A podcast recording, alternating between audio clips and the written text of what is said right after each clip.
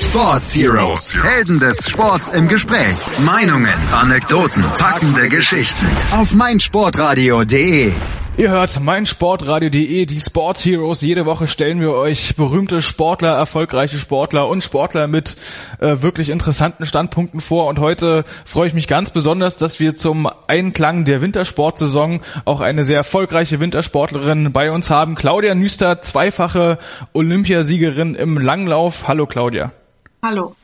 Ja, Claudia, ich habe es gerade schon gesagt, du hast zwei Goldmedaillen bei Olympia, allerdings aber auch noch eine ganze Menge weitere Medaillen. Das ist im Langlauf erstmal eine, eine wirklich äh, tolle Leistung angesichts der großen Konkurrenz. Da reden wir nachher auch noch drüber. Natürlich wollen wir aber zum Anfang erstmal wissen, wie bist du zum Langlauf eigentlich gekommen? Also ich bin eigentlich Ostkind. Ne? Die, wir hatten ja damals dieses System, dass da so Sichter in den Schulen rumgelaufen sind und haben sich die Leute angeschaut. Dann kamen halt die ganz großen Dünnen zum Skispringen, die Dicken kamen zum Rodeln die äh, nichts konnten, haben halt hier Nähen gemacht oder, oder Klöppeln oder was da alles war. Und dann gab es noch eine ganze Menge, die halt irgendwie ein bisschen überall gut drin waren und das waren dann am Ende die Langläufer. Wie ging das bei dir los? Äh, wann hast du denn den Sport das erste Mal so richtig aktiv ausgeübt? Ich äh, bin da eigentlich so richtig reingewachsen. Also so gemacht haben wir den schon immer, weil wir hatten ja immer einen sicheren Schnee im Winter und ähm, in der Schule war eben Schulsport auch immer Langlauf. Und äh, gemocht habe ich das schon immer. Und erste Trainingsgruppe hatte ich, als ich, ich glaube, sieben war.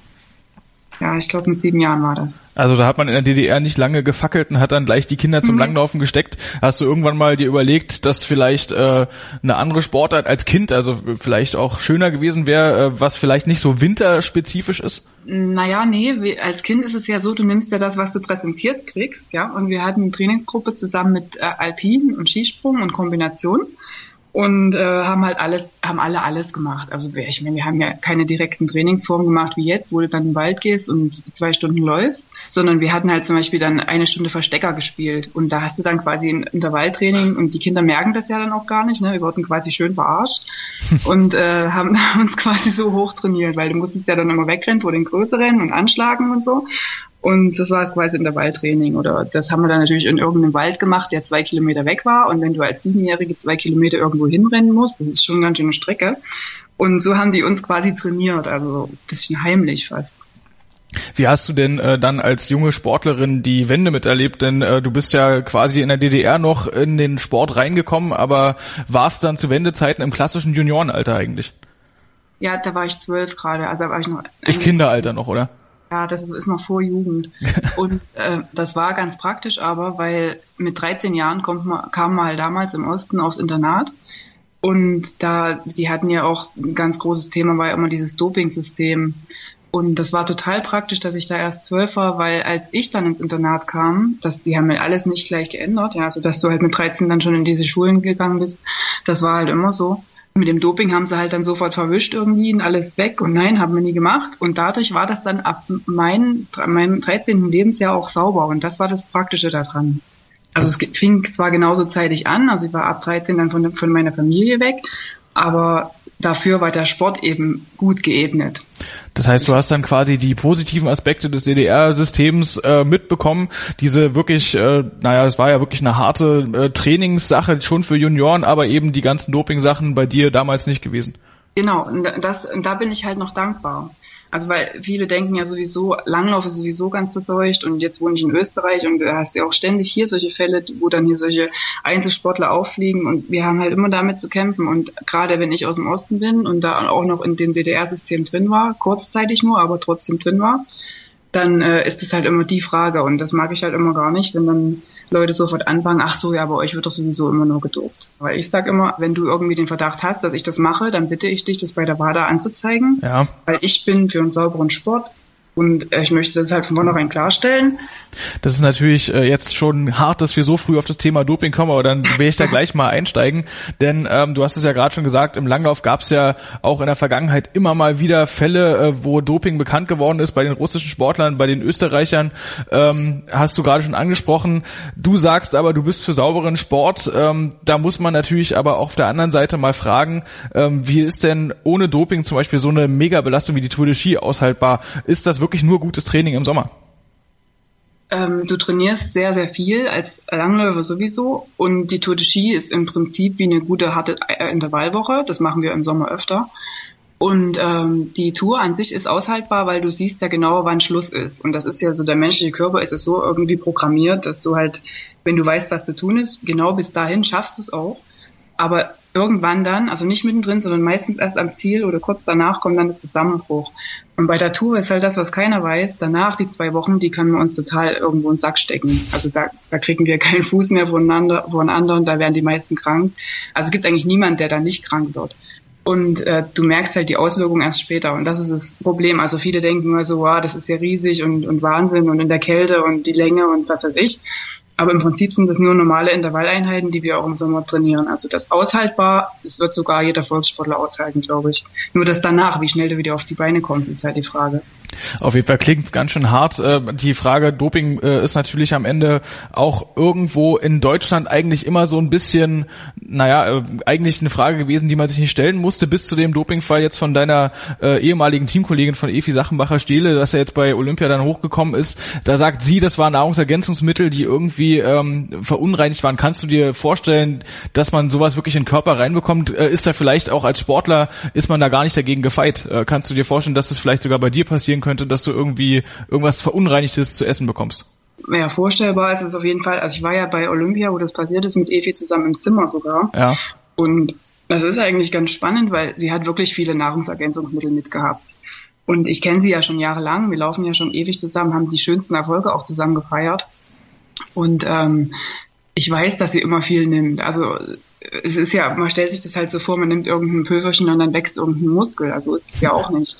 Das Nahrungsergänzungsmittel sind halt dann quasi zusätzliche Mineralien und Vitamine. Ich habe mich halt so direkt mit den Wirkstoffen nicht beschäftigt, aber ich weiß halt, dass dieses die IBU damals, die haben halt gleich danach dieses äh, Nahrungsergänzungsmittel nachbestellt und hatten dann halt da auch verunreinigte Proben erhalten von denen, direkt von dem Hersteller.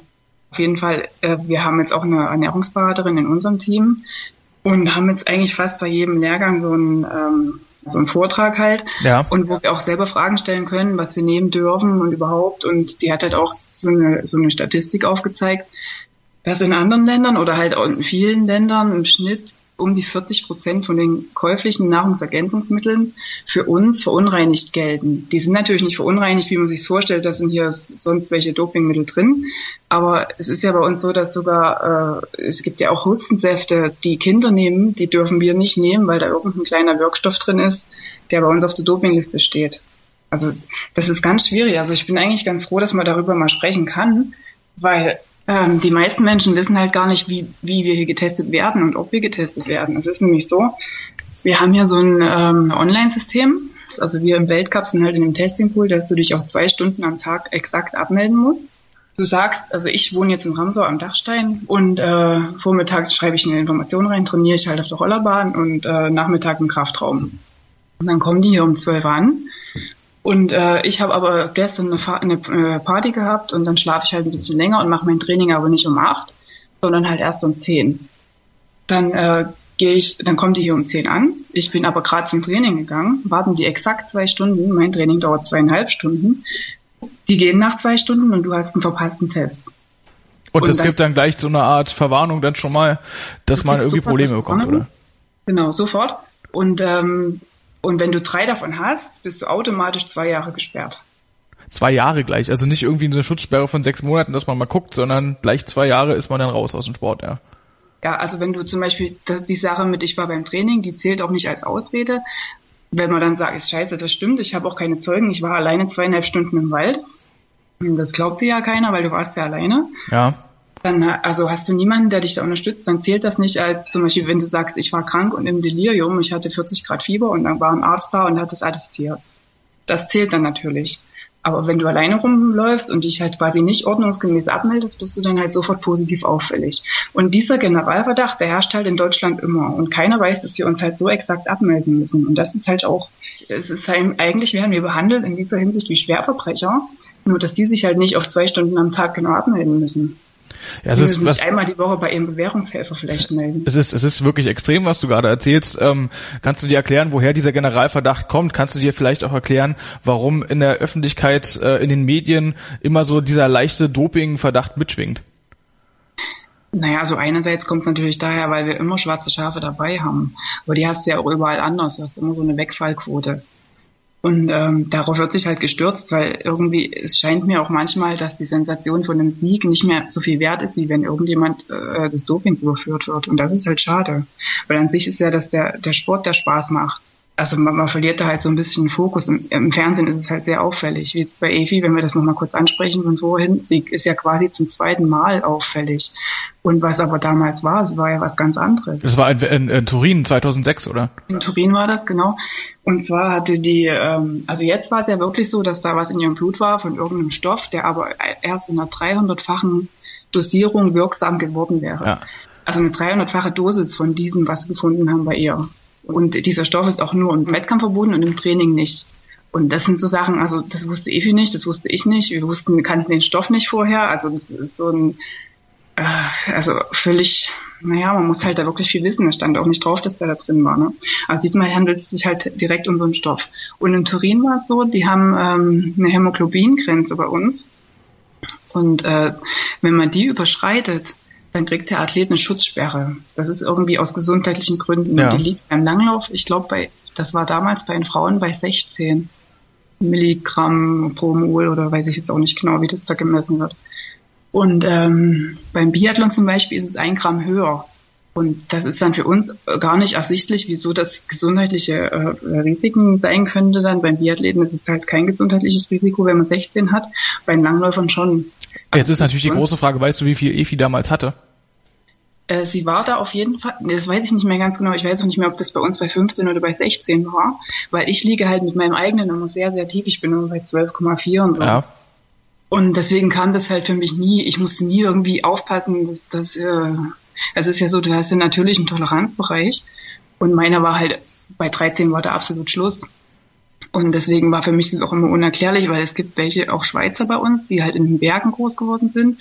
Die haben von, von Natur aus, die Eltern liegen über 18 und da dürften die gar keine Athleten sein, weil die ja immer eine Schutzsperre hätten. Ist ja ganz logisch, weil die in Bergen so hoch wohnen, muss natürlich dann müssen mehr rote Blutkörperchen im Blut unterwegs sein, damit die Sauerstoffversorgung gewährleistet ist. Also frag mich nicht, da müssten wir jetzt einen Arzt dazuziehen, dass das genau erklärt, ne? Aber bei Efi liegt auch schon immer hoch und das wusste ich schon, als ich Juniorin war, dass Efi einen hohen Wert hatte. Also das ist so, das ist bei ihr natürlich, also das müsste eigentlich ein Arzt auch bescheinigen, haben die aber nicht gemacht bei ihr. Also sie haben halt gesagt, das, ist, das schwankt so sehr, das können wir nicht bescheinigen. Du bist natürlich nicht so hoch und was ist ich. Und es war halt echt gemein und es war damals auch schon gemein.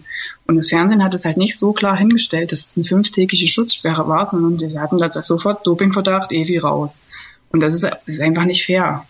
Es ist auf jeden Fall irgendwo an der Stelle ein bisschen äh, schwarz und weiß gedacht, dass jeder, der bei, ähm, bei irgendwelchen Tests irgendwelche auffälligen Werte hat, gleich erstmal in die Ecke Doping gedrängt wird. Ich würde das Thema an der Stelle gerne aber beenden. Wir haben äh, deine Meinung gehört, du bist auf jeden Fall für sauberen Langlauf, oder?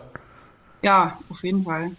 Und ich würde halt auch nicht äh, freiwillig und mit Spaß auf Platz 30 rumlaufen, wenn ich hier vollgepumpt wäre bis in den Hut ich habe lieber einen gesunden Körper und habe meinen Spaß so, anstatt ich irgendwas mit mir mitziehe, was, was, ja, weiß schon, halt dreckig ist und irgendwie nicht stimmt und nicht fair wäre. Und man weiß vor allem auch nie, was das im späteren Leben noch für Auswirkungen hat. Bei uns geht's gleich weiter. Wir haben jetzt über das Thema Doping lange gesprochen. Wir wollen aber natürlich dann erstmal hören, wie das damals in Salt Lake City gewesen ist. 2002 der erste Olympiasieg, 2010 in Vancouver dann nochmal. Also für Claudia Nüstert hat Nordamerika offensichtlich eine positive Bewandtnis. Das gibt's gleich hier bei den Sports Heroes auf meinsportradio.de. Chip and Charge mit Andreas Thies und Philipp Jobert. Alle Infos zum aktuellen Tennisgeschehen. Um den Platz, am Platz, auf dem Platz. Chip and Charge auf meinsportradio.de. Ihr hört die Sports Heroes auf meinsportradio.de heute mit Claudia Nüstert, mehrmalige Olympiasiegerin und Weltmeisterin im Langlauf. Ich freue mich sehr, dass du da bist, Claudia. Ähm, die erste Sache, die wir jetzt nach der großen Thematik Doping besprechen, ist, das haben wir nämlich noch gar nicht thematisiert, dein Einstieg in die Weltcup-Szene. 2000 war das, wo du das erste Mal so richtig fest und regelmäßig in der deutschen Weltcup-Mannschaft dabei warst. Ähm, die ersten Resultate bei dir, die waren durchaus hoffnungsvoll, oder? Naja gut, die ganz ersten Resultate noch nicht. Da hatte ich immer so 50., 56. oder 75. Plätze. Und äh, da habe ich, das war aber nicht so schlimm, weil die restlichen Deutschen halt auch immer um die Punkte gekämpft haben. Bei uns ist es so bis Platz 30, also vom ersten bis zum 30. Platz gibt's Punkte, Weltcup-Punkte. Ja. Und es war bei uns immer das Riesenziel als Langläufer, da überhaupt einen Punkt zu bekommen. Und die anderen halt, die Damen, die da noch, also jetzt bin ich ja die älteste im Team, ne, mit 36. Und damals war ich, was war 2000, was gesagt, na 22. Und da war ich halt mit Abstand die Jüngste. Und da war es nicht so schlimm. Also da war es halt echt ein Gewinn, wenn du mal einen Punkt gemacht hast. Und hatte ich aber da noch gar nicht. Meinen ersten Punkt habe ich, glaube ich, gemacht mit, ich glaube, 2003. Du bist in, in den Weltcuprennen tatsächlich erst nach deinem ersten Olympiasieg auch mal in die Punkte gefahren. In, ja, im Einzel, ja. Also wenn ich mich richtig erinnere, ne, also das ist so, man merkt sich das natürlich nicht über die 20 Jahre Leistungssport, wann du hier mal welchen Punkt gemacht hast. Du merkst dir nur so Sachen, wenn du mal einen Weltcup gewonnen hast, war jetzt auch nicht so viel, dann ist das alles in einer Hand abzählbar. Aber eher sowas. Also ich bin da gar nicht so der Statist. Ah, ich habe übrigens, ich habe übrigens deine Statistik gerade gefunden. Du hast wirklich schon 2000 deine ersten Punkte geholt. Äh, du warst 24. über 10 Kilometer Freistil in Santa Catarina und 16. über 10 Kilometer klassisch in Brousson. Das ist doch auch nicht schlecht. Auch Weltcup-Punkte gewesen. Ja, vor allen Dingen in Langstrecken, das ist eh gut. Ja. Ich war damals nämlich eher Sprinterin als lang. Also ich habe, ich weiß, wir kommen ja mal zu den Olympischen Spielen, wo das bei uns angefangen hat da äh, habe ich meinen Trainer die ganze Zeit vor dem Start die Ohren voll geheult, dass ich das nicht schaffe, diese die äh, fünf Kilometer von dieser Staffel zu laufen, weil ich bin ja Sprinterin. Ich schaffe mal 1,1, aber nur mit Pause dazwischen. Ja. Stimmt, Und, beim äh, Sprint ist es ja so, dass man mehrere Sprintrennen nacheinander an einem Tag macht, aber dann eben Pause hat.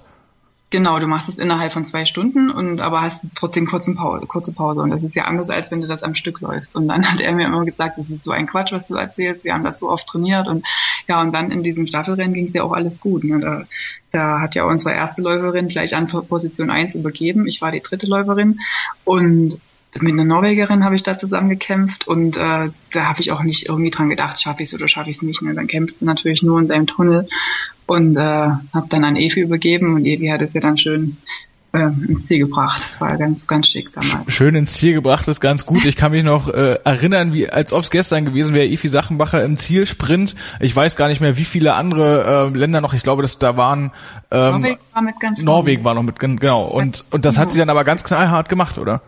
Ja, vor allen Dingen äh, gegen sie, ich glaube, ich bin mir jetzt auch da nicht ganz sicher, ne? ich weiß nicht, ob das die Anita Mohn-Gedon war, die dann noch am Ende da war. Auf jeden Fall eine ältere Norwegerin. Und sie ist da wirklich als diese junge, Evi ist ja noch zwei Jahre jünger als ich, als diese junge da äh, losgestürmt und das fand ich so klasse, weißt du, so, so mir doch scheißegal, wie alt ihr seid und, und wie oft ihr gewonnen habt und ob ihr aus Norwegen der Langlaufnation seid, ist mir scheißegal, ich laufe es trotzdem vor. Und das war so schön, also gibt es ja auch so ein Zielbild, wo die Norwegerin, Evi jubelt vorne und die Norwegerin läuft hinter ihr, gerade mit den Armen völlig nach unten gehängt, also so richtig erschöpft und das ist so eigentlich auch eins meiner Lieblingsbilder von dem Lauf.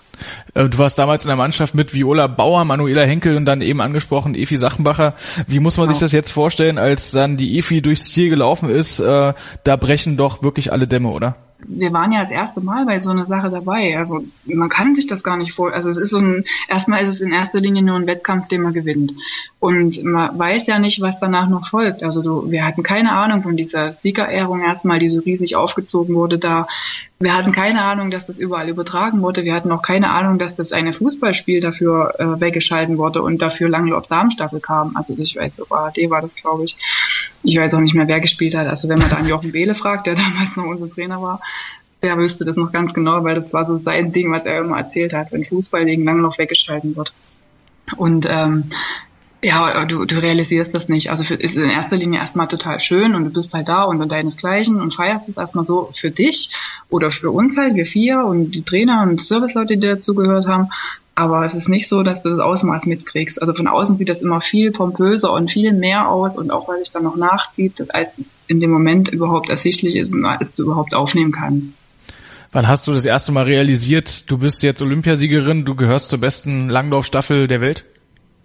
Naja, ich weiß nicht, ob ich das überhaupt so richtig realisiert habe. Also ich bin ja aus dem Osten ne? und äh, wir werden ja so erzogen, also werden ja immer leicht pessimistisch erzogen. Also immer das Gefühl, dass wir von der schwarzen Seite herkommen und dann ist erstmal so, ach naja, komm, die anderen hatten halt einen schlechten Tag oder langsamere Ski, was weiß ich, irgendwas war bestimmt. Wir sind doch gar nicht so gut. Und so ist halt erstmal die ganze, eine ganze Weile vor sich gegangen. Aber wenn man das dann halt bei den nächsten Olympischen Spielen wiederholen kann und bei den nächsten Olympischen Spielen nochmal wiederholen kann, also irgendwann glaubt man dann schon da dran. Aber das ist ein Prozess, also es geht nicht so von heute auf morgen. Ja, du sagtest gerade die nächsten Olympischen Spiele und so weiter und so fort. Da gab es aber erstmal noch ein paar Weltmeisterschaften zwischendrin und da wart äh, ihr mit der Staffel auch tatsächlich immer wieder weit vorne. 2003 dann nochmal in der Weltmeisterschaft äh, gewonnen. Die WM damals in Val d'Ifem. Ähm, Gibt es da eine, einen Unterschied zwischen einem Olympiasieg und einer Weltmeisterschaft? Kann man sich da irgendwie als Athlet da tatsächlich vorstellen, dass vielleicht ein Olympiasieg dann doch nochmal mehr Gewicht hat? Ja, also das wird ja als also irgendwie schon, das wird ja als Kind so ein bisschen äh, rein suggeriert, aber oder ist ja ist ja auch so, ne? Also du hast ja allein dadurch, dass die Olympischen Spiele nur alle vier Jahre sind und unsere Weltmeisterschaften nur alle zwei Jahre, hast du ja die Gewichtung schon dadurch. Also dadurch ist ja dieses Olympia schon mehr wert von außen. Also klassische Langlaufarithmetik, einmal Olympia ist gleich zweimal WM. So ungefähr, genau. Von der Wichtigkeit her. 25 Mal Weltcup. Ja gut, dann haben wir das ja auch mal geklärt. Dann lass uns doch mal zu nach Turin gehen, 2006. Du hast es gerade schon angesprochen. Ähm, da äh, war dann war es dann an euch. Ihr musstet eure Leistung irgendwo bestätigen, ist ja auch klar als Titelverteidiger. Und äh, dann seid ihr mit der fast gleichen Mannschaft, nur Steffi Böhler hat Manuela Henkel ersetzt, äh, angetreten und habt dann noch auch relativ gut immer mitgehalten bis zum Ende, musstet euch dann aber den Russinnen geschlagen geben. Ähm, war da mehr drin in dem Rennen oder sagst du Silber, damit kannst du völlig leben, da musst du dich nicht grämen, dass das so passiert ist? Ja, na, ich glaube, ich doch, ich muss mich ein bisschen cremen, weil ich war da Schlussläuferin und äh, unser Trainer, der Wähle damals, hat uns gesagt, ich soll Schlusslaufen, weil ich bin die deutlich stärkere. Jetzt war es so, dass auch Evi war, hat mir übergeben. Also hat mir übergeben heißt, wir müssen uns immer abschlagen, ne, mhm. zwischen jedem Läufer und äh, war ich also äh, als Erste los und dann hatte ich fünf Mann hinter mir und ich bin nervlich nicht zusammengebrochen, aber es war schwierig, ich weiß es noch. Und mich haben auch von diesen Leuten, weiß nicht wie viel, ich glaube, ich haben, mich haben sogar alle fünf überholt am letzten langen Berg, aber das war noch 1,3 Kilometer vom Ziel. Und dann war ich plötzlich fünfte oder sechste, also wirklich hinten. Und habe die gesehen dann wieder in der Abfahrt vor der nächsten Kurve und dachte ich so scheiße irgendwie habe ich gerade alles verrissen das geht nicht weil ich bin doch als erste los. Und habe noch in der Abfahrt überlegt dass ich jetzt den Zielsprint das waren so vier 500 Meter noch dass ich da einfach alles gebe was ich habe und ähm, das, das muss ich schaffen weil so geht's nicht. So kann ich nicht ins Ziel laufen. Die die lynchen mich und dann bin ich halt da los und die Kurve schon besser genommen als alle anderen und dann halt die letzten 400 Meter so dass ich nochmal alle überholt habe bis auf die Russen ich wollte es gerade sagen, ja, du hast ja auch nicht äh, unbedingt unbeschriebene Blätter dahinter dir gelassen. Die Italiener, die Schweden und vor allem die Norwegerinnen hast du da noch abgekocht. Also das ist mal ein Zielsprint, der sich gewaschen hat der war auch extrem lang und ich glaube mit der Länge hat auch keiner gerechnet, dass man da halt schon bei 500 Meter davor anfängt. Ich denke, die waren alle so ein bisschen ge gewappnet auf die letzten 200 oder 150, aber das war halt mein Vorteil, dass ich die von hinten alle gesehen habe. Ne? Da war, die, war ich die Jägerin und das war das Gute daran, wobei ich trotz alledem einen ersten Platz verloren habe, den ich bei der Übergabe hatte. Dann lass mich ja, aber trotzdem mal fragen, äh, du bist ja nochmal, äh, du hast ja nochmal Silber gewonnen im Sprint damals. Das ist auch so ein bisschen deine äh, Disziplin in den ersten Jahren deiner Karriere gewesen. Im Sprint, da hat man dich immer ganz weit vorne gesehen, oder? Ja, also ich war sehr schnellkräftig damals. Der Sprint war auch ganz neu, also halt etwa um 2000 oder also ich glaube 98 hat es etwa angefangen. Also ja, ich war erst ein bisschen besser im Sprint oder weiß nicht, ob man so sagen kann, weil ich habe halt auch die Weltcup-Erfolge von mir im Langstrecken auch gemacht. Also es ist ganz schwierig. Ich glaube, ich war einfach nur ein guter Allrounder die ganze Zeit. Äh, das gibt's ja im Langlauf relativ selten. Ähm, also ich meine, Marit Björgen fällt mir jetzt ein, die eigentlich alles extrem gut kann. Aber ähm, man hat ja zum Beispiel auch in der jetzigen Mannschaft, wie zum äh, Beispiel Denise Herrmann, so eine richtig reinrassige Sprinterin, die äh, wahrscheinlich bei Distanzen länger als zehn Kilometer gar keine Lust mehr hat, oder? Ja, Lust. Ja, ich weiß nicht, ob es immer eine Lustfrage ist. Es ist halt auch so, dass in jungen Jahren, wenn man die ganze Grundlage noch nicht trainiert hat, dass du dann merkst, dass du oft nach so ja, fünf bis acht Kilometer ein bisschen wegbrichst. Das ist sehr oft zu sehen, also wenn man so das gesamte Feld beobachtet bei Massenstarts. Und äh, das, das gibt sich einfach. Also es ist auch sehr oft zu sehen, dass bei den 30 Kilometerläufen plötzlich die älteren Athleten wieder vorne sind. Und das hat einfach damit zu tun mit diese Trainings, mit dem Aufbau in der Kon ähm, ich sag mal, mit der Konstanz und mit der Masse einfach, die man schon in den Beinen hat. Es ist einerseits Erfahrung, wie man Rennen angeht und andererseits halt auch, dein Körper weiß, wie er mit Langstrecken umgehen kann und muss. Ähm, wie kann man sich das vorstellen von äh, der Technik, äh, der die Langlauftechnik, das ist ja ganz, ganz wichtig, unter anderem natürlich um Kraft zu sparen. Ähm, ist es da vielleicht im Sprint auch so, dass man da viel mit dieser jugendlichen, ungestümen Schnellkraft noch machen kann äh, und dann wirklich so diese, sagen wir mal, einen ordentlichen, raumgreifenden Schritt, dass das erst dann in den äh, langen Distanzen wirklich zur Geltung kommt? So ein bisschen würde ich so erklären wollen auch, ja. Also selbst wenn man da rein sportlich gesehen noch viel mehr Erklärungen finden kann, ist, trifft es, glaube ich, so ganz gut. Das junge Ungestüme und, und äh, äh, was ich, die freie Leidenschaft und ich mache mir keinen Kopf gegen das äh, Gesetzte und ich weiß, was mich erwartet. Ja. Dann, dann habe ich aber trotzdem eine ganz, ganz wichtige Frage, denn es gibt ja neben dem Einzelsprint auch den Teamsprint und der war 2010 dann auch olympisch und du hast den gewonnen mit Evi Sachenbacher zusammen. Ähm, das ist äh, erstmal relativ äh, nicht überraschend, dass ihr beide das dann wart, äh, die zusammengelaufen sind, aber dass ihr gewonnen habt bei dem Teilnehmerfeld, da waren ganz schöne äh, Hochkaräter dabei. Charlotte Kaller ist äh, mit äh, Anna Hawk zusammen für Schweden zum Beispiel Zweite geworden, die habt ihr dann da versägt. Den Teamsprint, das sind dann immer 1,1 Kilometer Distanzen und das wird im Wechsel sechsmal gelaufen, oder? Ja, das ist halt äh, eine schwierigere Sprintart, wo dann die reinen Sprinter auch meistens weniger Chancen haben als dann Ausdauerläufer oder so Allrounder wie auch zum Beispiel Marit. Und ähm, also da, da, das, du hast ja nur diese Pause, die der andere läuft, ne? also quasi genauso lange, wie deine eigene Laufzeit ist. Und das ist schon sehr kurz, also da muss man sich sehr schnell erholen können. Und aber da merkt man halt auch, dass dann so erfahrenere Leute oder ja, dass die dann halt auf jeden Fall besser sind als reine Sprinter. Also man hat es mal einmal bei der Weltmeisterschaft 2013 gesehen, da haben mal die Norweger haben zwei Sprinter eingesetzt beim Teamsprint mhm. und der eine von denen ist halt wirklich völlig geplatzt. Und bei uns ist es halt so, wenn du platzt, das ist halt so, der ist ja natürlich nicht explodiert, sondern der, ähm, der hat einfach sein, so einen Laktateinschuss gehabt in seinen Muskeln, dass er sich absolut, der war wie gelähmt. Ne? Der ist in Zeitlupe gelaufen. Der ist langsamer gelaufen, als wenn er sich erwärmt hätte vor dem Training oder vor dem Wettkampf. Und äh, das ist dann quasi so komplett platten. Und da, das passiert dann halt auch manchmal. Ne? Da muss man, so ein Risiko würde ich halt als Nation dann auch nicht eingehen und dann halt so nur reine Sprinter im Teamsprint einsetzen. Ja, ihr wart ja damals auch so klassische Allrounderin, Efi ja. und du, ihr seid ja wirklich auch über die längeren Distanzen äh, ziemlich erfolgreich immer gewesen. Habt ihr denn euch selbst als Top-Favoritin gesehen 2010 äh, in Vancouver?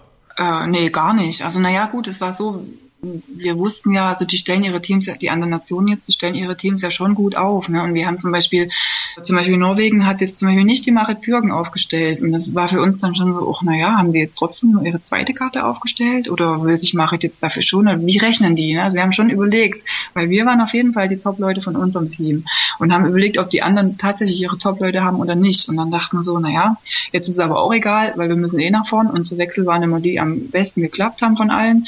Und wir müssen müssen das auf jeden Fall versuchen. Also ist ja mal ganz wichtig bei so einem Teamsprint, dass du muss der Wechsel funktionieren. Ne? Wenn der andere hinten kommt und du musst ja am Körper berührt werden und ehe du dann wieder los darfst und hast halt dann nur diese 60 oder 80 Meter sind das da Zeit und musst genug Geschwindigkeit aber mitnehmen. Und das sieht man ja auch in der Leichtathletik manchmal, wenn sie ihre Stäbe fallen lassen, sich nicht erwischen und dann ist das, dann sind sie ja quasi disqualifiziert. Und das ist für uns ganz genauso, nur halt auch Schieren und in dem Gerammel. Und das ist, äh, ist halt gar nicht so einfach. Und mit Evi und mir war das halt immer sehr harmonisch und auch sehr zügig. Und darauf haben wir dann halt auch gebaut, also wir haben, haben, haben sehr gut harmoniert, schon immer vorher und auch an dem Tag. Und das war dann glaube ich auch unsere Stärke, dass wir uns sehr vertraut haben bei dem ganzen Lauf. Ja, das hat man auf jeden Fall damals äh, sehr schön gesehen. Äh, man hat bei euch gesehen, dass das einfach alles läuft. Äh, eine ganz wichtige Frage fällt mir noch auf. Äh, der Teamsprint ist bei euch damals Freistil gewesen in Vancouver. Warum ist der in Sochi eigentlich äh, in klassischer Technik gehalten worden? Ja, das wechselt immer, ich glaube, die wechselt immer ähm, mit WM und Olympia die ganzen Techniken durch. Also die lange Strecke ist halt dann ein Jahr äh, eine Langstrecke ist bei uns 30 Kilometer, mhm. ist halt ein Jahr klassisch, ein Jahr Skating, ein Jahr klassisch, ein Jahr Skating. Auf jeden Fall gibt's aber da einen fliegenden Wechsel. Äh, wenn man jetzt mal davon ausgeht, dass dann in Sochi vielleicht doch äh, im Skating gelaufen wäre, wärst du dann da wieder dabei gewesen, weil so sind ja Steffi Böhler und Denise Herrmann im Klassischen gelaufen. Ich war ja in Sochi, da war ich ja gerade nach drei Jahren Pause wieder zurück und hatte aber lange nicht die Leistungsform, dass ich da zu den Besten im Team gehört habe. Und deswegen, da wären nur die Besten gelaufen. Und ich glaube, wenn es Skating gewesen wäre, wären auch andere gelaufen, also nicht ich. Aber immerhin hast du ja in äh, Sochi mit der Mannschaft dann nochmal die gute Form der deutschen Langlaufstaffel bei den Frauen bestätigt äh, und ihr seid dann nochmal auf Bronze gekommen. Habt unter anderem auch da wieder Norwegen hinter euch gelassen. Also ich meine, so schlecht kann auch deine Form gar nicht gewesen sein. Ja, na, das stimmt schon. Und also das sind ja fünf Kilometer. Das ist eine Strecke, die wird bei uns nie gelaufen, außer halt in Staffeln. Ja. Und diese fünf Kilometer, das ist eine Laufzeit von etwa 15 Minuten. Und diese Laufzeit ist so eine Art Abruf, ja, unsere Trainer sagen immer abrufbereites Grundniveau. Okay. Und ähm, das ist so eine Sache. Also diese, ich habe schon gemerkt, auch wo ich drei Jahre studiert hatte zwischendrin und weniger trainiert habe, diese kurzen Strecken, so bis 15 Minuten, das hat wirklich alles immer noch funktioniert. Das ist halt wirklich, ich habe nichts anderes trainiert, außer diese, also 15, äh, 15 Minuten äh, hier mit mit elf und 13 Jahren schon. Ne? Mhm. Das war halt eine Runde bei uns zweieinhalb Kilometer und sind wir zweimal rum und das waren immer so etwa 15 Minuten. Und das ist tatsächlich so, dass es halt, äh, man kann sich da sehr stark fokussieren und ich hätte auch keinen Meter mehr geschafft an dem Tag. Also ich habe wirklich alles, was ich hatte, da reingepackt. Ist das dann auch so ein Erfahrungswert, äh, den du als ähm, erfahrene Athletin dann eben auch einfach im, im Vergleich zu den jungen Sportlerinnen hast, dass du genau weißt, so viel kann mein Körper noch und das kannst du bis zum letzten ausquetschen? Ähm, vielleicht ist es ein Erfahrungswert, vielleicht kann man sich auch damit selbst ein bisschen verarschen, das weiß ich halt nicht. Ne? Also es ist so, die Psyche spielt halt wirklich enorm mit in dem Fall. Und wenn du dann halt dich, du fokussierst dich ja nicht nur an dem Tag, sondern halt einen Tag vorher auch schon und konzentrierst dich so sehr darauf, dass das irgendwie funktioniert und alle guten Techniktipps, die du jemals erfahren hast. Und es wird alles extrem gebündelt. Also es ist ganz schwer zu beschreiben, aber man ist dann halt, was man dann sagt, wie in einem Tunnel. Das ist so eine enorme Anspannung und Energie, die man überall hernimmt, aber halt nur für diesen einen Lauf dann gibt es ist vielleicht für Nicht-Leistungssportler irgendwie schwer zu fassen, ja. äh, aber eine Sache kannst du uns bestimmt gut erklären. Du hast nämlich als Olympiasiegerin 2010 erstmal deinen Rücktritt vom Leistungssport äh, erklärt und hast dann natürlich erstmal studiert, wie man das so macht. Aber dann 2013 hat es dich wieder unter den Fußsohlen gejuckt. Warum der Rücktritt vom Rücktritt? Warum bist du denn 2013 wieder zurückgekehrt? Ähm, ja, also ich war auf jeden Fall 2010 komplett satt. Also wir hatten ja auch damals mit unserem Bundestrainer nicht, hatten es nicht immer leicht. Ne? Das war ja auch in Zeitungen sehr zerfleischt worden und da ist meistens über die Frauenmannschaft drüber gerannt, um halt sich selber ins Licht zu rücken. Und das fanden wir alle halt nicht in Ordnung. Und Evi und ich waren halt immer im Feuer und das macht, das zehrt auch Energie. Ne? Und da war ich halt wirklich gesättigt erstmal und wollte weg. Und ähm, als ich dann studiert habe, da äh, setzt du dich hin und liest was, gehst abends aus. Also du liest was und weißt es und du musst dich quasi körperlich überhaupt nicht anstrengen, um zu deinen Zielen zu kommen.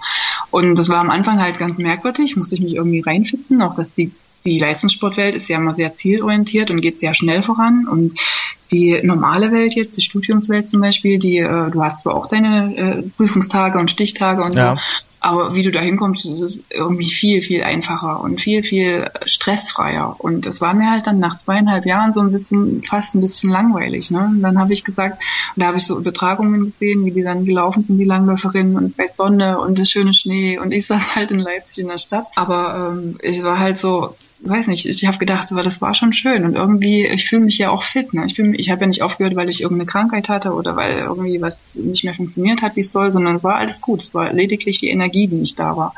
Und irgendwie hat sich die wieder gesammelt in der Zeit. Und dann habe ich die Übertragungen gesehen und bin wehmütig geworden und habe dann halt mit einer Sportdirektorin geredet und was wäre denn wenn? Hm.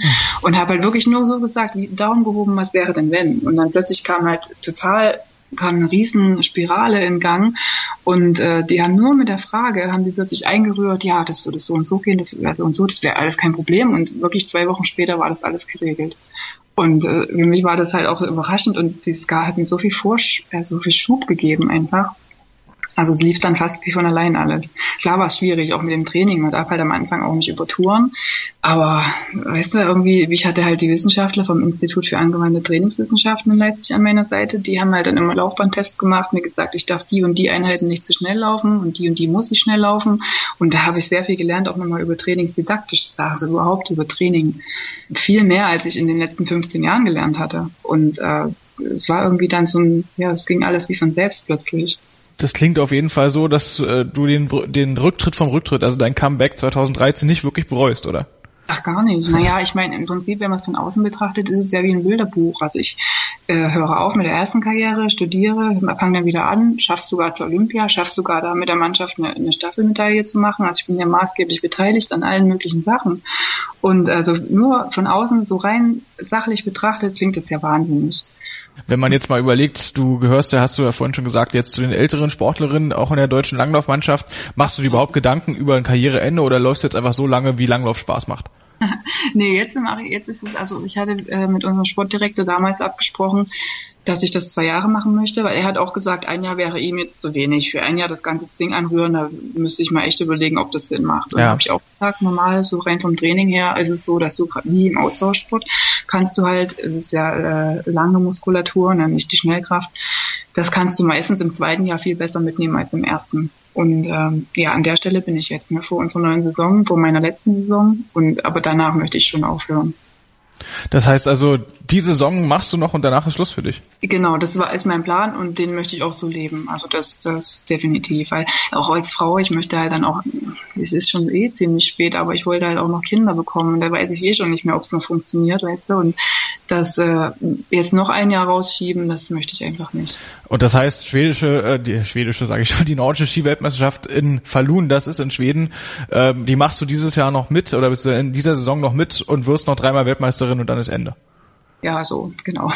naja, gut, es ist halt, ich muss ja ehrlich sagen, es ist ja, ich bin ja nicht mehr jetzt mit Abstand die Beste, so wie damals mit Evi zusammen im Team, sondern die, äh, ich bin halt hier so etwa in, in der Mitte und da ist halt dieses Qualifizieren immer eine ganz große Frage. Und jetzt war es so, es lief eigentlich den ganzen Sommer gar nicht gut. Also ich war wie so bei 80 Prozent irgendwie, wie wenn da Schluss gewesen wäre, leistungsmäßig. Und das hat mich schon, das geht ja dann noch ein bisschen mental Hand in Hand, ne? Das hat mich schon ein bisschen fertig gemacht, ein bisschen traurig gemacht auch und ich wusste einfach nicht, wo ich da ansetzen soll. Habe halt mit meinem Trainer viel geredet und auch trotzdem halt weiter trainiert und ähm, hoffe, dass es trotzdem irgendwann mal besser wird. Also mein eigentliches Gefühl war gar nicht so positiv. Und wie gesagt, also wenn das wirklich gut geht, dann weiß ich, kann ich mich qualifizieren und das werde ich auch schaffen. Und wenn ich aber merke gleich beim ersten Rennen, ich bin hier überdimensional weit hinten, dann kann es sein, dass ich noch vor der Saison aufhöre. Also das ist halt so eine Sache, die gebe ich mir als Mensch und als Frau mit. Das heißt, wir müssen alle natürlich auf das erste Rennen von dir schauen. Ähm, ja. Wenn du jetzt mal selbst in deinen Körper reinhaust, was erwartest du denn, wo du ungefähr liegst? Also jetzt Tag, heute Stichtag, wenn jetzt morgen das erste Rennen wäre? Ja, das ist halt ganz schwierig zu sagen, weil wir im Sommer kaum internationale Vergleiche haben. Ja. Und als nur in der Mannschaft und im Sommer vergleichen, das sind halt so Sachen, du kannst einmal auf Rollski wenig Vergleiche ziehen, hast sehr große Messfehler, also viele unterschiedliche Rollski. Insofern mache ich mir jetzt wenig Gedanken, dass ich da jetzt, also sagen wir mal so, unfitter als im Sommer kann ich kaum werden. Ne? Das ging fast nicht. Und das ist eigentlich blöd, aber also es geht eigentlich nur nach vorne. Aber es ist echt schwer zu sagen. Also wir haben halt unseren, wir haben einen Test drin in Weiterstölen in zwei Wochen. Und äh, danach entscheide ich, ob ich die klassische Rennen in Kusamo mitmache. Das ist das eigentliche Weltcup Opening, wo dann Kombination und Skisprung mit dabei ist. Und wo ich definitiv dabei bin, ist Lillehammer. Das ist so eine Minitour mit, äh, also Freitag, Samstag, Sonntag. Das Nordic Opening, oder? Ja, ich glaube, das ist dieses Jahr Lillehammer. Ne? Normal war das immer Kusamo. Okay. Wechsel auch manchmal. Und das müsste das sein, genau. Und das sind halt auch wieder alle da, die Kombinierer und Springer. Und ähm, das sind halt dann auch Skatingrennen und Skating ist ja schon irgendwie meine sicherere Disziplin. Also nicht die stärkere unbedingt, aber die, wo ich mehr Druck reinbringen kann und mehr damit spielen kann ja. als klassisch. Und die erste, also sag mal so, man müsste bei mir jetzt eigentlich nur die Zeit bis vor Weihnachten beobachten. Dann sieht man schon, ob es gut geht oder nicht. Das, werden, das werden wir auf jeden Fall machen. Bei uns geht's jetzt gleich weiter. Wir werden auch noch ein bisschen über den Langlaufsport an sich sprechen, was im Training da so gemacht wird und natürlich auch, was Claudia Nüstert eigentlich privat so nebenbei macht. Das hört ihr gleich auf meinsportradio.de bei den Sports Heroes. Einzigartige Augenblicke. Einmalige Momente. Unvergessene Emotionen. Andreas präsentiert das Spiel meines Lebens. Täglich 21 Uhr auf meinsportradio.de. Ihr hört meinsportradio.de. Die Sports Heroes sind wieder da mit Claudia Nüstert, Doppel-Olympiasiegerin im Langlauf und Weltmeisterin auch im Langlauf natürlich geworden. Äh, Claudia, die erste Frage. Deine, deine gute Freundin Efi Sachenbacher-Stehle, die ist zum Biathlon übergewechselt. War das für dich auch irgendwann mal so ein Punkt, wo du drüber nachgedacht hast oder war für dich klar, Schießen ist für mich als Pazifistin nicht gut? ja, ähm, naja, es ist so, beim Schießen musst du ja dann deine, deine Finger frei haben, um am Abzug zu kommen, ja. Ja. Und äh, ich habe immer kalte Hände. Also ich war 2001 bei der Weltmeisterschaft in Lahti. Habe ich mir einmal meine Hände überhaupt alles komplett erfroren und seitdem habe ich immer kalte Hände bei 15 Grad plus. Also werden die weiß, die Finger gucken. Und das ist so ein Riesenmanko, ne? Das ist natürlich beim Schießen echt nachteilig. Ja, weil du frierst ja dann fest oder zumindest du hast dann kein Gefühl mehr und du brauchst so ein bisschen diesen Abdruck, das Gefühl. Und äh, meine Augen sind auch total schlecht. Also ich habe äh, tatsächlich dran gedacht, jetzt an sich, ne, die Grundidee fand ich immer toll, aber war so viel, was ich hätte dann ausbessern müssen oder wo ich gesagt hätte, na, weiß ich nicht, das wäre zu viel Arbeit für zu wenig, was rauskommt wahrscheinlich. Das kann ich dann in, vor dem Hintergrund natürlich nachvollziehen. Aber wie ist denn überhaupt als Langläuferin der tägliche Trainingstag? Wie kann man sich das vorstellen? Weil ich glaube, viele von unseren Hörern haben gar keine Vorstellung davon, was Langläufer eigentlich arbeiten müssen. Ja, nee, wir, oh, ich hatte letztens hier einen Skispringer zu Besuch und äh, die machen, ich wohne ja in Ramsau, ja, und die haben auch eine Schanze und die machen immer sehr viele Lehrgänge, also Kombination, Skisprung und äh, Langlauf sind ja sehr oft. Und äh, er war so überrascht, als ich ihm gesagt habe, dass ich zweimal am Tag trainiere und er so, was ist nicht dein Ernst? Und Wochenende auch. Ich so, ja, wir haben überhaupt kaum, kaum freie Tage und Feiertage, sowas zählt als bei uns nicht. Und das ist tatsächlich so, also wir machen im Schnitt so zwischen zwei und vier Stunden Ausdauertraining am Tag und damit ist halt nicht gemeint, ich gehe jetzt joggen und quatsche noch eine halbe Stunde mit meiner Nachbarin, sondern das zählt halt wirklich ab da, wo dein Herzschlag hochgeht und ähm, das, das ist einfach viel. Ne? Also man muss das halt wirklich puffern oder überhaupt ertragen erstmal. Und dann kommen halt noch Krafttraining dazu und also wir kommen in einer vollen, in einer guten Woche auf 25 Stunden. Aber das ist so eine Woche, da brauche ich dann auch fast wieder eine Woche Pause dafür. Und Pause heißt bei uns aber nicht kein Training, sondern regeneratives Training, also etwa nur eine Stunde laufen früh, äh, eine halbe Stunde laufen Nachmittag und eine Stunde Kraft. Also es ist schon immer zweimal am Tag alles voll, aber weniger einfach. Wenn du jetzt äh, dich in der nächsten Woche dann nach Norwegen verabschiedest, würdest du das bestimmt auch nicht wegen Urlaub machen, oder? Nee, naja, nee. Also wir suchen ja immer Schnee kurz vor der Saison ne? und diesmal haben wir einen Schuh schön geplant. Die haben normalerweise immer eine fünf oder eine sieben Kilometer Runde und da treffen sich dann immer, weiß ich nicht wie viel, vielleicht 20 Mannschaften auf so einer kleinen Runde, ist immer rammelvoll. Aber es ist eigentlich total schön. Ne? Es ist ja eigentlich ist ja auch schon ein bisschen dunkler da im Norden als hier bei uns. Und äh, es ist so ein letztes Trainingslager, wo irgendwie doch jeder dasselbe macht mit seinem eigenen Touch. Und das ist äh, für mich sind es immer sehr schöne Zeiten, weil man trifft sich halt dann immer dreimal beim Essen natürlich, früh, Mittag, Abend und auf der Strecke. Also man ist dann wie eine Riesenfamilie, die zusammen rumreist. Und das ist immer ganz witzig. Also wie gesagt, zweimal am Tag Training und die meisten Einheiten um die zwei Stunden.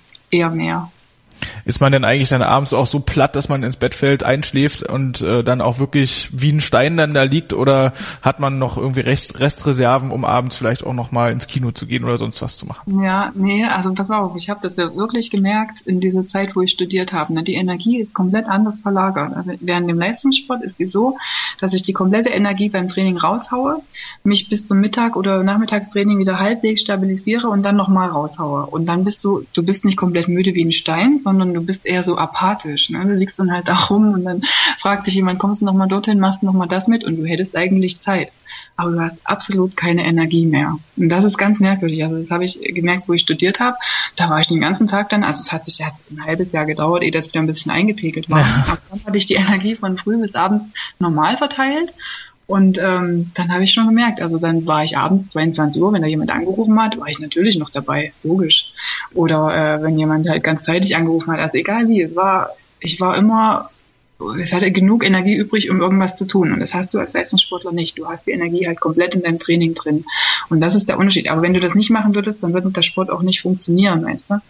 Und das ist halt dann der Unterschied zu diesem ausgeglicheneren Leben oder halt zu diesem konzentrierten Leistungssportleben. Das muss man ja wissen, oder man wächst ja rein eigentlich als du dich 2013 zum äh, zum Comeback entschlossen hast, du musstest du ja auch wieder anfangen hart zu trainieren. Ähm, vor deinem ersten Rennen, wie lange davor hast du trainiert und hat sich das Training irgendwie unterschieden? Sagen wir mal, das Training für eine 25-jährige Claudia Nüstert und dann das Training zur Claudia Nüstert, die am Comeback arbeitet.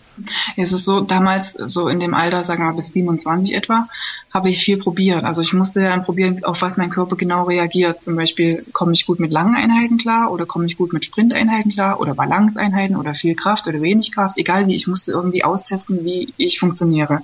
Und ähm, das hat sich dann so zwischen 25 und 30 hat sich das dann halt so stabilisiert. Da wusste ich, was mir gut tut und was mir nicht gut tut. Und als ich wieder angefangen habe, das war, da habe ich dann damit viel mehr Plan trainiert und viel mehr Sinn, also was ich auch gedacht habe, was Sinn macht und halt mit dem Plan von den Wissenschaftlern zusammen und von den Trainern alles wirklich gut abgesprochen und auf mich geeicht, also auf mich persönlich und die hatten ja auch äh, Daten von 15 Jahren vorher noch von mir, von Laufbändern und so ähm, da, da war ich so, weiß nicht, so konzentriert im Training. Und als ich 25 war, also als junge Athletin, da habe ich das einfach erstmal gemacht. Und das habe ich jetzt nicht mehr. Also ich habe jetzt keine Zeit verschwendet mit irgendwie einfach erstmal machen und gucken, sondern ich habe gewusst, ich mache das jetzt für den und den Grund. Das hört sich auf jeden Fall so an, als ob du dir wirklich richtig Gedanken gemacht hast, was das Comeback angeht ja. und nicht einfach nur losgerannt bist. Ähm, ja. Um aber mal von dem Thema Training ein bisschen wegzukommen, du hast gesagt, du lebst inzwischen im österreichischen und in der österreichischen Ramsau. Ähm, Du bist also weg aus Oberwiesenthal, aus deinem eigentlichen, ja, aus, aus deinen Ursprüngen äh, da in, im südlichen Sachsen. Was hat denn dich dazu ähm, gebracht, jetzt nach Österreich zu ziehen? Ähm, in Österreich war es eigentlich eher, dass wir, wir haben immer Trainingslager hier gehabt und mein Mann ja auch, der ist ja auch mit der amerikanischen Mannschaft damals immer hier gewesen und wir haben dann damals ein Grundstück gekauft, einfach nur um zu investieren und dann hat aber Österreich gesagt, so Leute, oder hauptsächlich alle Ausländer, so geht's aber nicht. Äh, ihr müsst ja, wenn ihr ein Grundstück habt, auch innerhalb von den nächsten fünf Jahren drauf bauen. Und dann haben wir überlegt, was machen wir denn jetzt? Bauen wir halt jetzt irgendwas und verkaufen es oder vermieten es oder wie irgendwie? Und dann haben wir gedacht, ach komm, lass uns doch für uns bauen. Da haben wir jetzt einen gemeinsamen Mittelpunkt. Und so ist das dann entstanden. Also es ist eigentlich, ich bin nicht aus Urteil weg, weil es total Mist war, weil es war ja sehr gut. Also ich hatte ja auch ein gutes äh, Trainerteam damals und die, die Athleten, die Junioren, hab, mit denen habe ich zusammen trainiert. Wir haben uns auch nach vorne gepusht, war alles gut. Und es lag dann mehr so an der persönlichen Sache, ne, dass halt deine Familie dann irgendwo mal äh, ja, festigen willst und dich irgendwo setzen willst. Und das war so der Grund, warum ich hier gelandet bin. Weil es auch sehr schön ist. Ne? Hast du schöne Berge im Hintergrund und ja, da hast du dann die alpinen Ski-Weltcups im Vordergrund, dann, also direkt die Planei ist gegenüber, wenn ich aus dem, aus dem Fenster schaue. Ja, also es gibt mit Sicherheit schlimmere Orte, um da zu wohnen, das muss ich mal definitiv so sagen. Ja. Ähm, du hast gerade gesagt, äh, dass du in Oberwiesenthal tolles Trainerteam hattest und so weiter und so fort und vorhin ist das auch schon mal angeklangen, ähm, dass es so ein bisschen äh, Probleme gab mit dem Cheftrainer damals, mit Jochen Behle. Ähm, Jochen Behle muss man jetzt dazu sagen, der hat ja quasi so ein bisschen immer mitbegleitet, die große Zeit im deutschen Langlauf, so Anfang der 2000er Jahre, äh, wo die die Männer da alles gewonnen haben, was es irgendwie nur zu gewinnen gab und wo ihr auch eure Erfolge, eure großen Erfolge gefeiert habt. Ja, und äh, dann gab es da aber mal so einen kleinen Eklat bei der äh, Weltmeisterschaft damals in Liberec 2009, wo du ihm eine nicht ganz nette Geste äh, bei der Siegerehrung sogar noch zugeworfen hast. Äh, was ist da eigentlich der Hintergrund gewesen damals? Ja, man stellt sich das jetzt so schön vor und Protest runter. nee, so war es gar nicht. Natürlich war es nicht so. Also es war so, dass er da auch in Liberec, das war 2007, auch wieder, also was ich vorhin kurz erwähnt habe, dass er immer die Zeit genutzt hat, um über die Frauen drüber zu rennen, um sich selbst zu profilieren. Also wir hatten, es hatte insgesamt den Anschein, dass er die Männerleistungen, die auch eigentlich schlechter waren in der Zeit, viel höher geschätzt hat, auch eingeschätzt hat als die Frauenleistungen. Also wir hatten schon immer das Gefühl, dass er Frauen entweder nicht mag oder direkt uns nicht mag. Irgendwas war halt. Und das hat ja in der Presse immer zerrissen und wir haben es oft erst zwei Wochen später mitbekommen. Ne? Also wir haben ja oft so in, in Winterzeiten lesen wir keine Presse, weil man reibt sich dann Informationen auf, die nicht stimmen, die aber andere eh nur überlesen würden. Aber du selber denkst halt, das ist nicht die Wahrheit, ich möchte das nicht sehen von mir. Ja. Und dann, da verlierst du Energie an der Stelle, wo es nicht sein soll. Deswegen haben wir meistens so einen kompletten Presseblock. Also wird geblockt so war es halt auch da und dann äh, haben wir das immer ein bisschen später erfahren und immer über irgendwelche anderen. Und wie die Oma dann gesagt hat, meine Oma ne, aus Leipzig, hat mir dann gesagt, na Mädchen, du trainierst doch überhaupt nicht, hat doch der Jochen Behle gesagt, steht doch in der Zeitung. also was? So, so ging das halt dann und das hat schon genervt in der Zeit. Ne? Und das, äh, weiß noch, da hatten wir einen Damentrainer, der Ismo, der, der Finne. Und äh, wir mochten den total gern. Also das Training hat Spaß gemacht. Wir haben mit den Sprintern zusammen trainiert und das war wirklich wunderbar. Und er hat uns immer so hingestellt, öffentlich, als würden wir nicht trainieren, hätten immer noch Spaß im Training, aber würden halt kein Training machen. Und äh, Leistung würde auch nicht kommen. Und das ist halt blöd. Ne? Wenn du an einen Start gehst und du weißt, der Bundestrainer, der hat so einen Scheiß von dir erzählt vorher und da, da baut sich halt viel Emotionen auf. Und so war es halt dann auch da. Also wo wir dann den zweiten Platz gemacht haben beim bei der Staffel, also direkt nach dem Rennen, die ganzen Emotionen noch da. Ja. Bin durch die Pressezone durch, dann äh, gibst du deine Interviews. Und er hat mich gefragt, na ja, und jetzt habt ihr den zweiten Platz. Und was sagt denn da Jochen Behle dazu? Ne? Also auch schon wieder so eine ironische Frage, weil die ja genau wussten, dass er uns keine Leistung zugetraut hat. Und dann habe ich halt so diese Gestik gemacht, ach komm, lass mich doch in Ruhe. Also zu den Presseleuten da. Und dann bin ich weitergegangen. Und äh, das war halt das, wo dann, wie gesagt, die haben es natürlich sofort aufgenommen, die Presse, oder sagen wir mal fünf Prozent von denen, die da standen, und sofort verbreitet. Und äh, Jochen hat es rangetragen gekriegt, der hat es natürlich nicht selbst gesehen. Und äh, da wurde das ein Riesenspektakel. Ne? Und dann, äh, Jochen, wir haben dann nochmal miteinander geredet. Er fand es natürlich nicht in Ordnung. Ich fand ja auch nicht in Ordnung, was er gemacht hat. Und dann haben wir uns halt dann nochmal kurz ausgesprochen und danach hat sich ein bisschen geebnet, aber naja. Also ich fand es eigentlich, also ich habe sehr viele, selten auch so viele positive Meinungen darüber bekommen in meiner Karriere, was ich gemacht habe, wie über diesen Fingerzeig. Das ist natürlich auch schön gesagt. Ja. Fingerzeig, das, das notieren wir uns mal als neue Umschreibung. Ja, definitiv. Ähm, aber ich muss trotzdem noch mal nachfragen, wenn das da mit dem Bundestrainer Jochen Behle so nicht so gut läuft. Ähm, der ist ja für das Damenteam in dem Sinne nicht wirklich zuständig, weil du hast es ja gerade schon gesagt, ihr habt einen eigenen Trainer. Ähm, mhm ist dann, wie kann man sich dann diese Struktur im Verband vorstellen? Kann man dann einfach sagen, als Athlet, ich möchte gerne einen anderen Bundestrainer haben, äh, weil das ist doch deine ein, eigene persönliche Vorbereitung auf die Wettkämpfe, die da auf dem Spiel steht. Ja, äh, es ist schon gut strukturiert, wie es ist. Also wie damals war es so, wir hatten halt Damentrainer, Sprinttrainer und Männertrainer war, die waren untergestellt äh, dem Bundestrainer. Und wenn, sind halt sehr viele Sachen sehr lang passiert. Ne? Das ist ja nicht nur in einem Jahr gewesen, sondern das war die Jahre vorher auch schon. Also Kleinigkeiten, meistens halt sowas über die Presse, was ich gesagt habe. Also so Sachen, die von außen wahrscheinlich gar nicht so zu sehen sind, aber aber in der Mannschaft eben schon ein bisschen aufreibend sind. Wie gesagt, wo Energie verloren geht, wo es nicht verloren gehen sollte. Und dann haben wir halt die Möglichkeit, dass wir dann im Verband sagen, hier irgendwie läuft's nicht. Also wir reden natürlich erst mit den Trainern und der hat ja auch unseren Trainer damals sehr angegriffen und völlig unverständlich für uns. Und da kann man halt auch jeden fragen, der in der Mannschaft war. Also es ist für bis heute unbegreiflich, warum er das gemacht hat. Ja. Also um Aufmerksamkeit zu kriegen, ist eigentlich Quatsch, wobei er die ja gekriegt hat am Ende. Oder wir ja auch, aber für uns war es so negativ, ne? Und ähm, naja, also du hast dann schon, ist schon gut äh, organisiert, du kannst dann schon halt wie in normalen Hierarchien in irgendwelchen Firmen, kannst du halt an die unmittelbaren Vorgesetzten ansprechen, das sind halt unsere Trainer. Wenn die nicht weiter wissen, dann gehst du als Athlet halt auch weiter Bundestrainer, das war ja der Fall, um den es sich gedreht hat. Wenn er dann sowieso sagt, hier Schluss, lass mich in Ruhe oder so, dann gehst du halt noch eine Hierarchie weiter in den Skiverband rein. Und so, wir hatten auch ein paar Besprechungen, unser Skiverbands äh, Sportdirektor, der war ja auch dann immer mit dabei. Also es nimmt halt eigentlich ganz normal seinen Weg, so wie überall auch. Am Ende hast du natürlich recht, so wie sich das anhört, ist das wirklich eine ganze Menge Energie, die man da aufwendet, die man ja. eigentlich für andere Sachen äh, benutzen kann.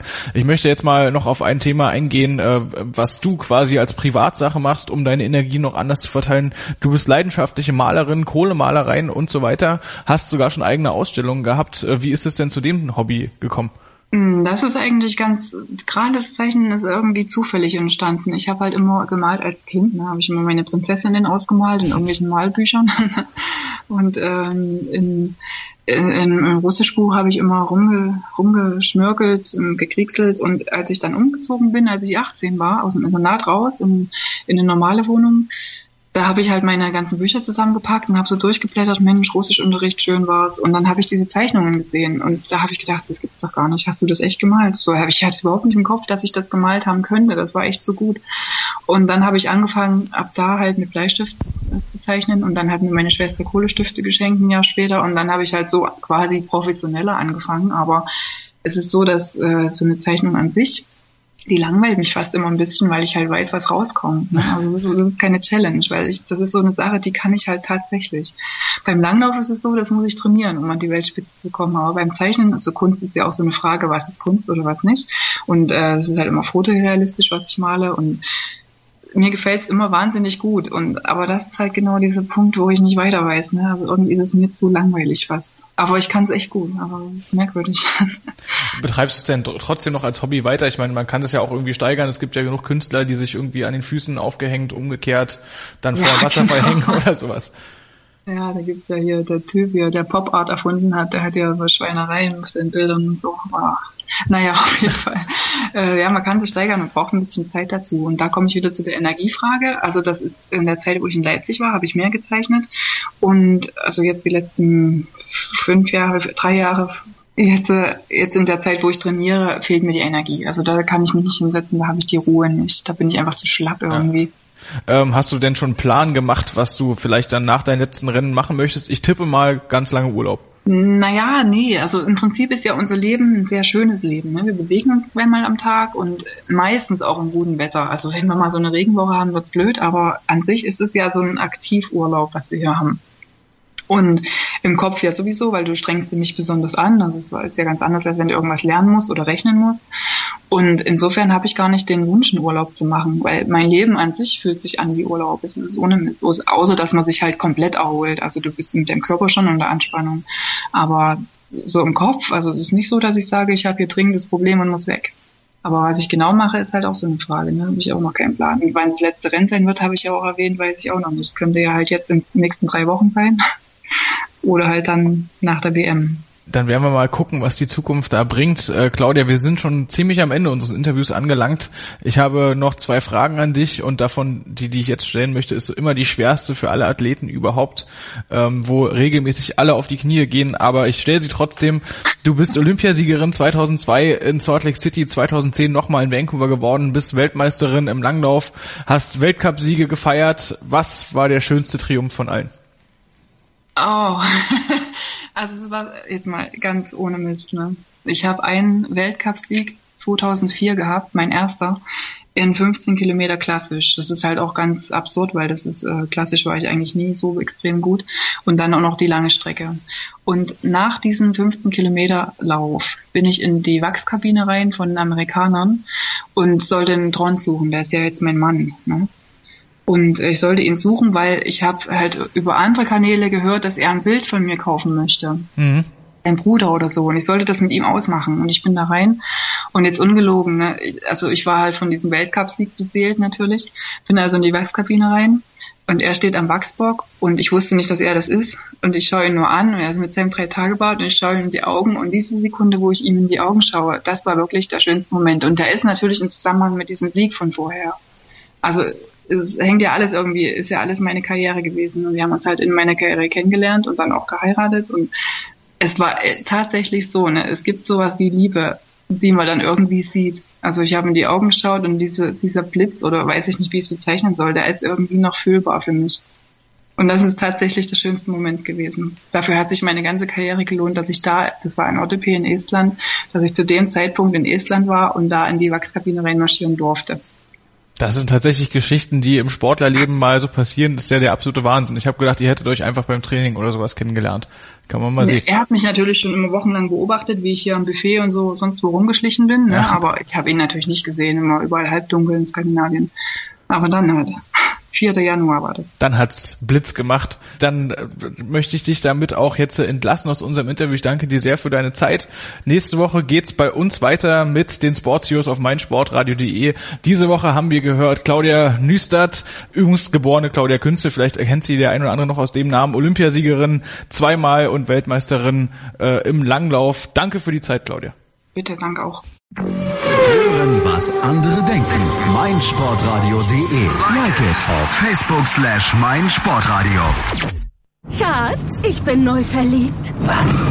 Da drüben. Das ist er. Aber das ist ein Auto. Ja, eben. Mit ihm habe ich alles richtig gemacht. Wunschauto einfach kaufen, verkaufen oder leasen. Bei Autoscout24. Alles richtig gemacht. Wie baut man eine harmonische Beziehung zu seinem Hund auf? Puh, gar nicht so leicht. Und deshalb frage ich nach, wie es anderen Hundeeltern gelingt, beziehungsweise wie die daran arbeiten. Bei Iswas Dog reden wir dann drüber. Alle 14 Tage neu mit mir, Malte Asmus und unserer Expertin für eine harmonische Mensch-Hund-Beziehung, Melanie Lippisch. Iswas Dog mit Malte Asmus. Überall, wo es Podcasts gibt.